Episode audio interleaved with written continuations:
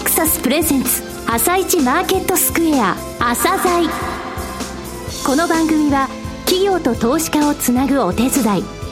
プロネクサスの提供でお送りします。皆さんおはようございます。アシスタントの玉木葵です。それではスプリングキャピタル代表チーフアナリストの井上哲夫さんと番組を進めてまいります。井上さんよろしくお願いいたします。よろしくお願いします。今日も楽しみなゲストをお招きしています。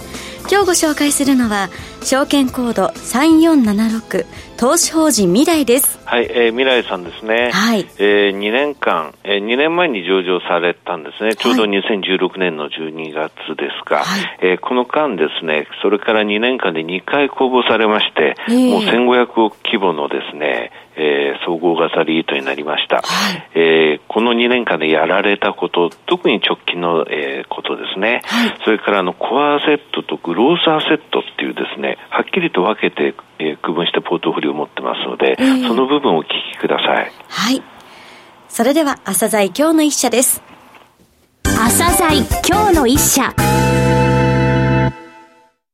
本日は証券コード 3476J リートの投資法人未来さんをご紹介いたします。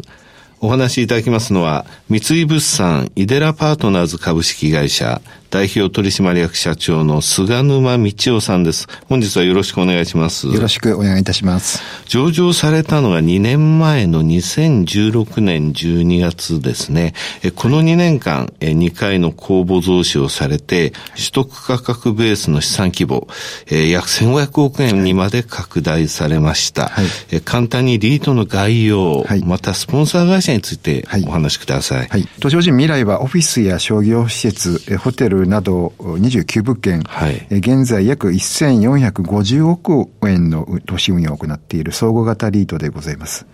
スポンサーは三井物産アセットマネジメントホールディングスとイデラキャピタルマネジメントの2社でございまして、はい、それぞれの出資比率は50%の出資をいただいております。これはあの、綺麗に50%ずつなんですね。そうなんですね。はい。はい。で、三井物産、えー、アセットマネジメントホールディングスでございますけれども、えー、三井物産グループのアセットマネジメント事業の中核会社としてですね、はい。当社に加えまして、うん、えー、国内初の物流特化型リートでございます、ジャパンロジスティクス投資法人、はい。えー、の運用会社でございます、三井物産ロジスティクスパートナーズであったりとか、はい。あとは、あの、死亡ファンドの運用、これは主に機関投資家向けのですね、うん、運用を行っております、三井物産リアルティマネジメント、えー、これれらを、え傘下に持っております。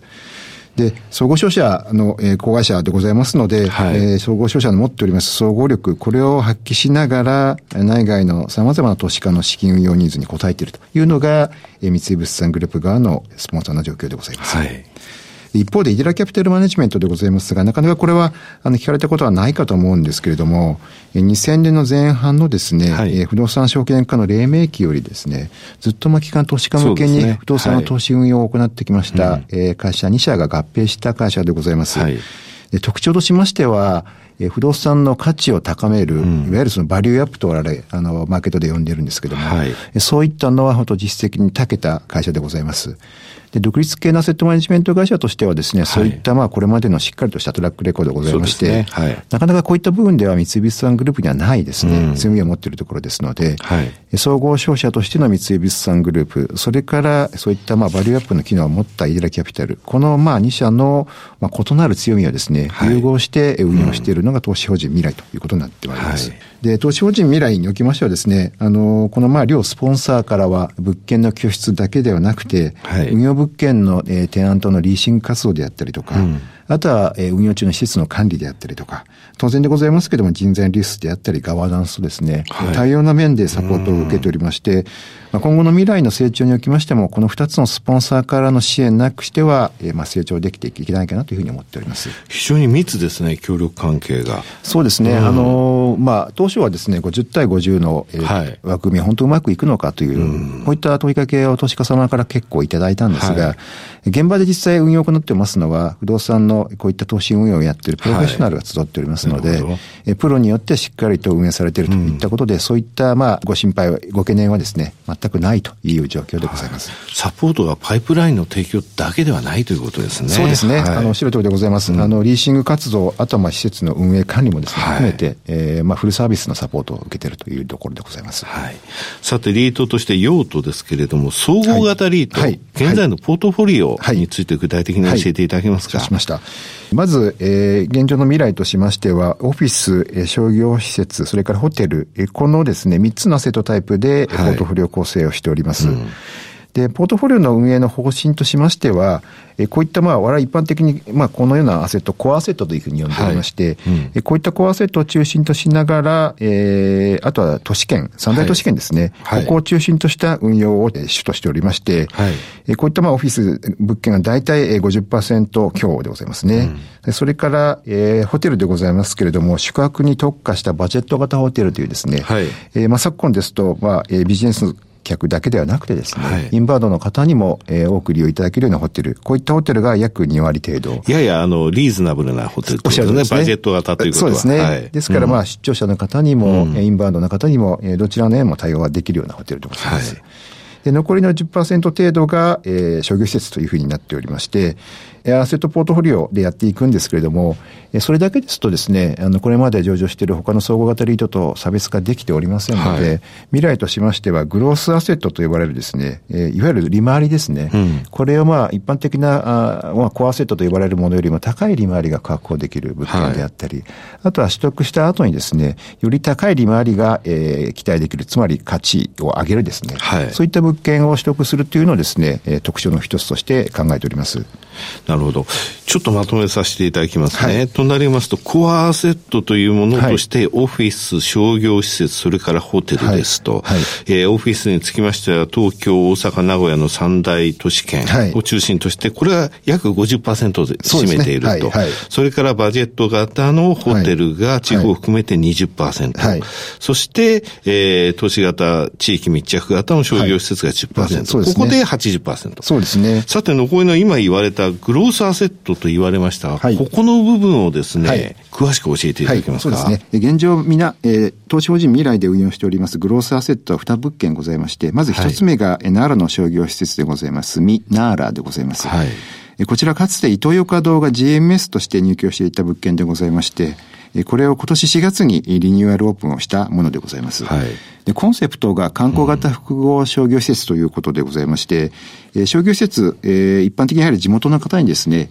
しっかりと買っていただくということで、地域密着型のテナントさんを中心としながら、プラスアルファの観光ということでございます。はいうん、なら観光客の方は相当いらっしゃいますので、そういった方にも楽しんでいただけるようなですね、企画、えー、いわゆるテーマパーク的な施設ですね。はい、これは忍者と金魚といったことを一つの、まあ、えー、テーマとしまして作っております。うん、はい、まず、伊東洋華堂さん、はい、GMS 大型スーパーでした。はい、その建物を使って商業施設、プラス観光ということは非常に楽しめると。そうですね。商業施設の部分はそのままちゃんと残ってるんですね。そうですね。他の食料品系スーパーさんとか、はい、医療品扱う専門店とか入ってますね。テナントで見させていただきますと。はい、その他ラウンドワン。そうですね。ラウンドワンでございます、ね、で楽しめるということですね。そうですね。はい。これ西日本最大級、最大級ですね。はい。ですので。そして忍者。忍者ですね。金魚。テーマなんですね、これテーマですね。うん、あとは、あの、最上階には会員宿泊施設もありますので、はい、インバウンドの方がですね、お泊まりいただいて、えー、それで、まあ、例えば忍者、金魚で遊んでいただいて、ラウンドワンでも遊んでいただいて、はい、あとは、館内にあります、え買い物、いったところでお金を落としていただくと、うん、そういった、まあ、あの、仕組みを考えている施設でございます。考えましたね。はい、どうですか？あの、評判は。はい。あの、いろいろ話題もですね、えー、振りまいておりますので、今後インバウンドの団体客もですね、どんどん取り込んでいきたいと思っておりますので、旅行代理店含めたいろんな方とですね、タイアップを今検討しているところでございます。ただ大型のバスが、はい、えー、ちゃんとつけられるような、はい、また定期バスとか運行されてますよね。そうですね。うん、あの駅からの無料送迎バスなども展開しておりますので。はい。はい、さて、以前ですね、中期経営計画、リパワー2020を推進されてました、具体的な定量目標を見させていただきましたが、一口当たりの分配金5700円以上、平均償却後 NOI 利回り4%以上と、はい、えー、これら収益性ですよね。はい、そうですね。あと上位3物件の比率40%以下に抑えるというリスク分散なんですね。はい、それから LTV、ローントゥーバリューの水準は50%以下。はい、これは財務基盤のことですが、すねはい、この強化を挙げられていましたが、はい、10月、えー、公募増資されました。はい、えー、これ、1年半前倒しでこれ達成されたことになりますよね。そうですね。そうですね。おっしゃる通りです。それで新たな中期経営計画を立てられたと。はい、リパワー 2020ER そうですね。お読みしてよろしいんですね。はい。さて、この中継、それからこれからの成長戦略ですね。はい、この部分をお話しください。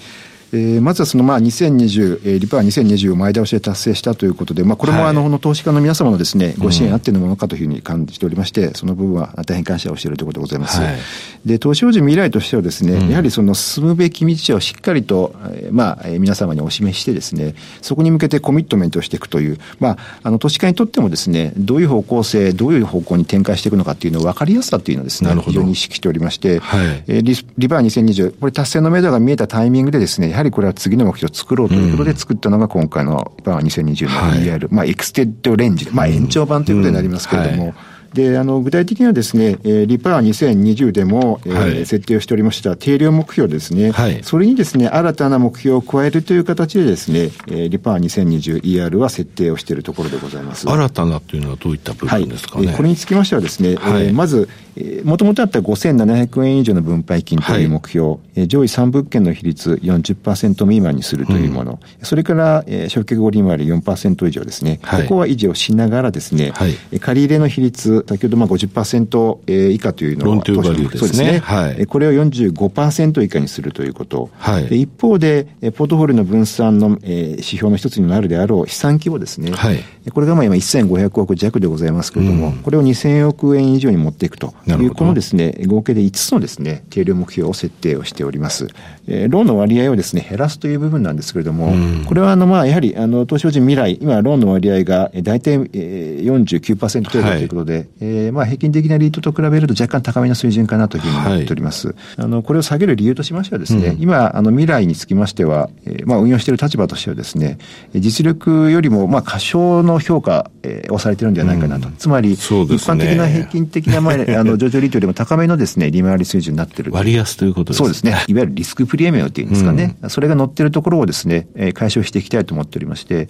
これまで上場以来2年間につきましては、資産規模を拡大するということで、えー、配当を伸ばすといったところに軸足を置いてまいりましたが、はい、これからですね、えー、ちょっとフェーズが変わってくるかなと思っておりまして、うん、巡航ベースの、えー、フェーズに移っていくと、はいえー、いうことになりますので、ここからはですね、あのレバレッジを少しずつ下げていきながら、そのプレミアムを解消するということをやってまいりたいというふうに思っているところでございます。はい、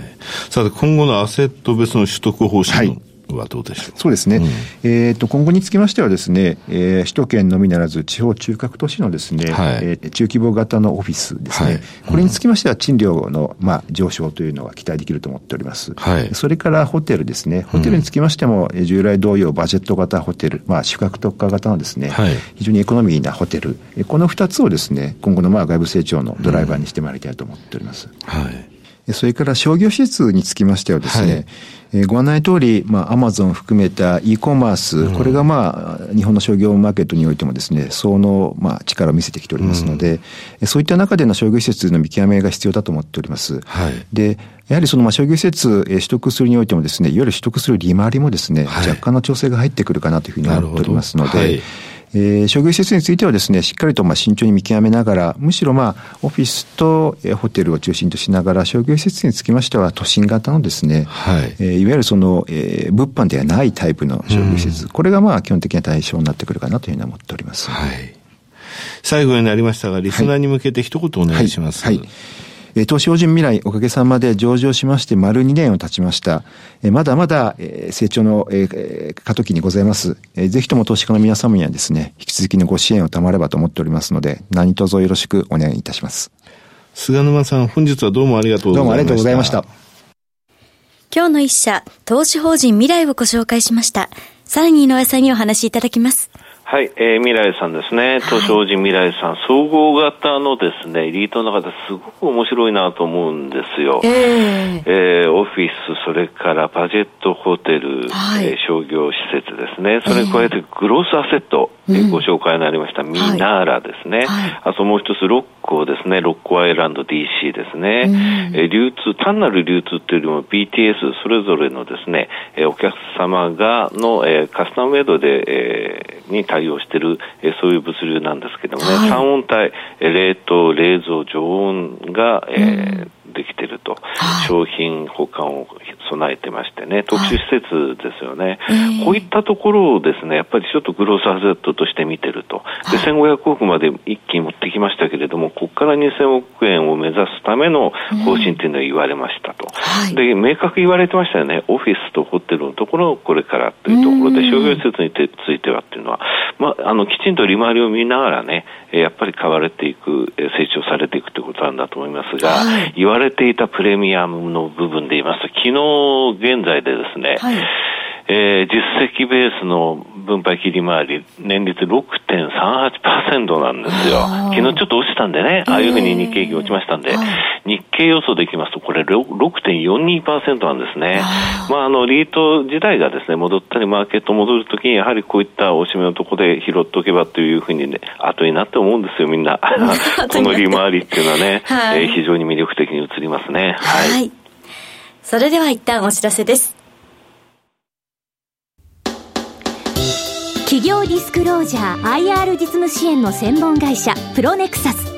上場企業のおよそ6割2200社をクライアントに持つ。これはアジア証券印刷の時代から信頼と実績を積み重ねてきたからこそ。さらにプロネクサスが目指すのは企業と投資家をつなぎ日本の株式市場を活性化させることです。プロネクサス私たちは個人投資家の皆さんを応援します。井上哲夫今日のストラテジーそれでは井上さん、後半の解説もよろしくお願いいたします。はい、昨日日経平均大きく下げました。はい、えー、昨日はですね、海外のマーケット結構お休みだったんで、昨日やってたの日本、中国、それからロシアぐらいなのね。はい、だから、売らなきゃいけないとか、リスクオフしたいという動きが日本の先物にやっぱり大きく出ちゃったんですよね。5%を超える下落率になりましたと。大きいなということなんですが、えー、5%を超える下落率って調べてみたら2008年以降ですね、えー、結構あるんですよ、これ。えー、11年間で26回、1年平均2.4回、で、アベノミクス相場が始まって、まあ、実質2013年からなんですけどもね、これ7回目なんですよ。はいで、2013年と2016年って3回ずつ出てるんですね。で、ここまでちょっと大きな下落があったということ、それから25日移動平均乖離が大きくなったということで、はい、まあ、あと半年のうちに2回ぐらいこれがあってもおかしくない。昨日5%下げたことによって25日移動平均の乖離がマイナス10.9になって、えダウのマイナス10.6に並んだっていう感じなんですよね。ただね、この25日移動平均のマイナス10.9ってすごい数字なんですよ。というのは、リーマンショックの時も、以前から含めてね、日経平均ってマイナス8.5%、25日移動平均乖離がマイナス8.5より未満になって、勝ち場とか抜け、あの、そのポジションが抜けられなかったっていうか、つまり勝ち場がなかったポジションになったことってリーマンショック以外ないんですよ。それぐらい、あの、随分と突っ込んだところまで来たってことはやっぱり認識していただいて、ここから売り攻め、まあ、もちろんね半、半年ぐらいかかっちゃうかもしれない、戻るのに、はい、それでもやっぱりね、ここから売るっていうのは、なかなかお勧めできないタイミングだと思いますよ。はい、今日もヨーロッパお休み、ただ年末終わって、はい、えー、年始のところから、えー、もう一回考え直したいと思います。はい。井上さん、本日もありがとうございました。また来年もよろしくお願いいたします。それでは皆様、良いお年をお過ごしください。次、続いては東京市場。朝鮮この番組は企業と投資家をつなぐお手伝いプロネクサスの提供でお送りしました。